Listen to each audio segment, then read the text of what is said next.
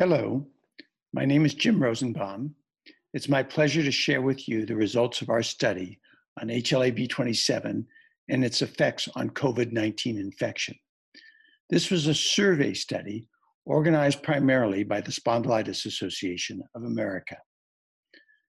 Most of us probably learned in grade school that a basic principle of evolution is that genetic polymorphisms persist if they offer a selective advantage.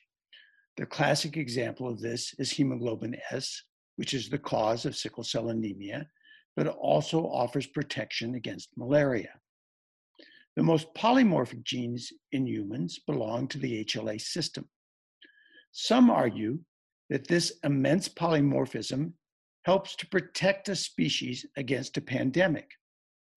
HLA-B27 has been studied in this regard, it appears to offer some protection against HIV and hepatitis C, and possibly against influenza infection. The Spondylitis Association of America conducted a survey on COVID 19 between April 10 and May 31, 2020.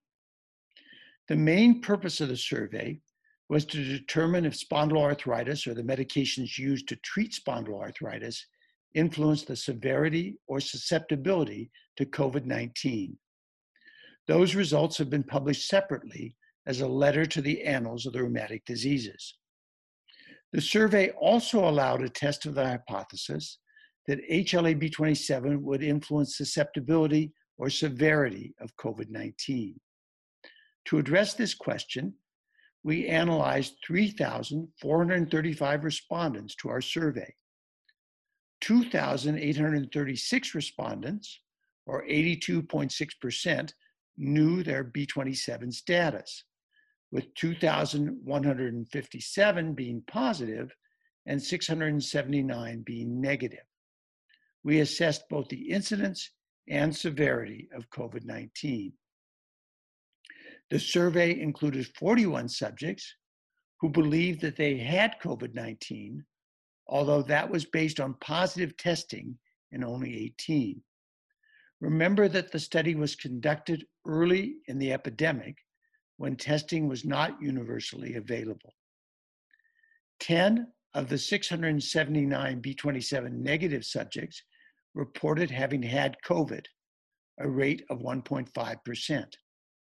The rate was almost identical among B27 positive subjects 1.4%, or 31 of 2,157.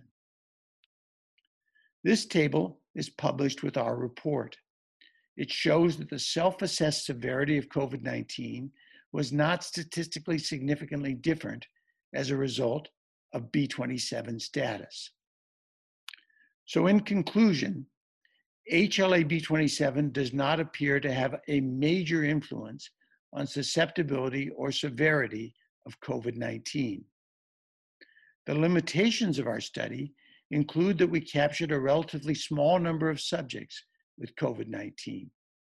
The survey is ongoing to test the validity of our conclusions. Our study included subjects without confirmed coronavirus infections. And as a survey, we relied on subjects for medical information without obtaining documented office records. My co-authors and I want to thank the SAA, which in turn received funding from AbbVie for this project. We also received support from the Grandmaison Fund for Autoimmunity Research, the Stan and Madelle Rosenfeld Family Trust, and the William and Mary Bauman Foundation.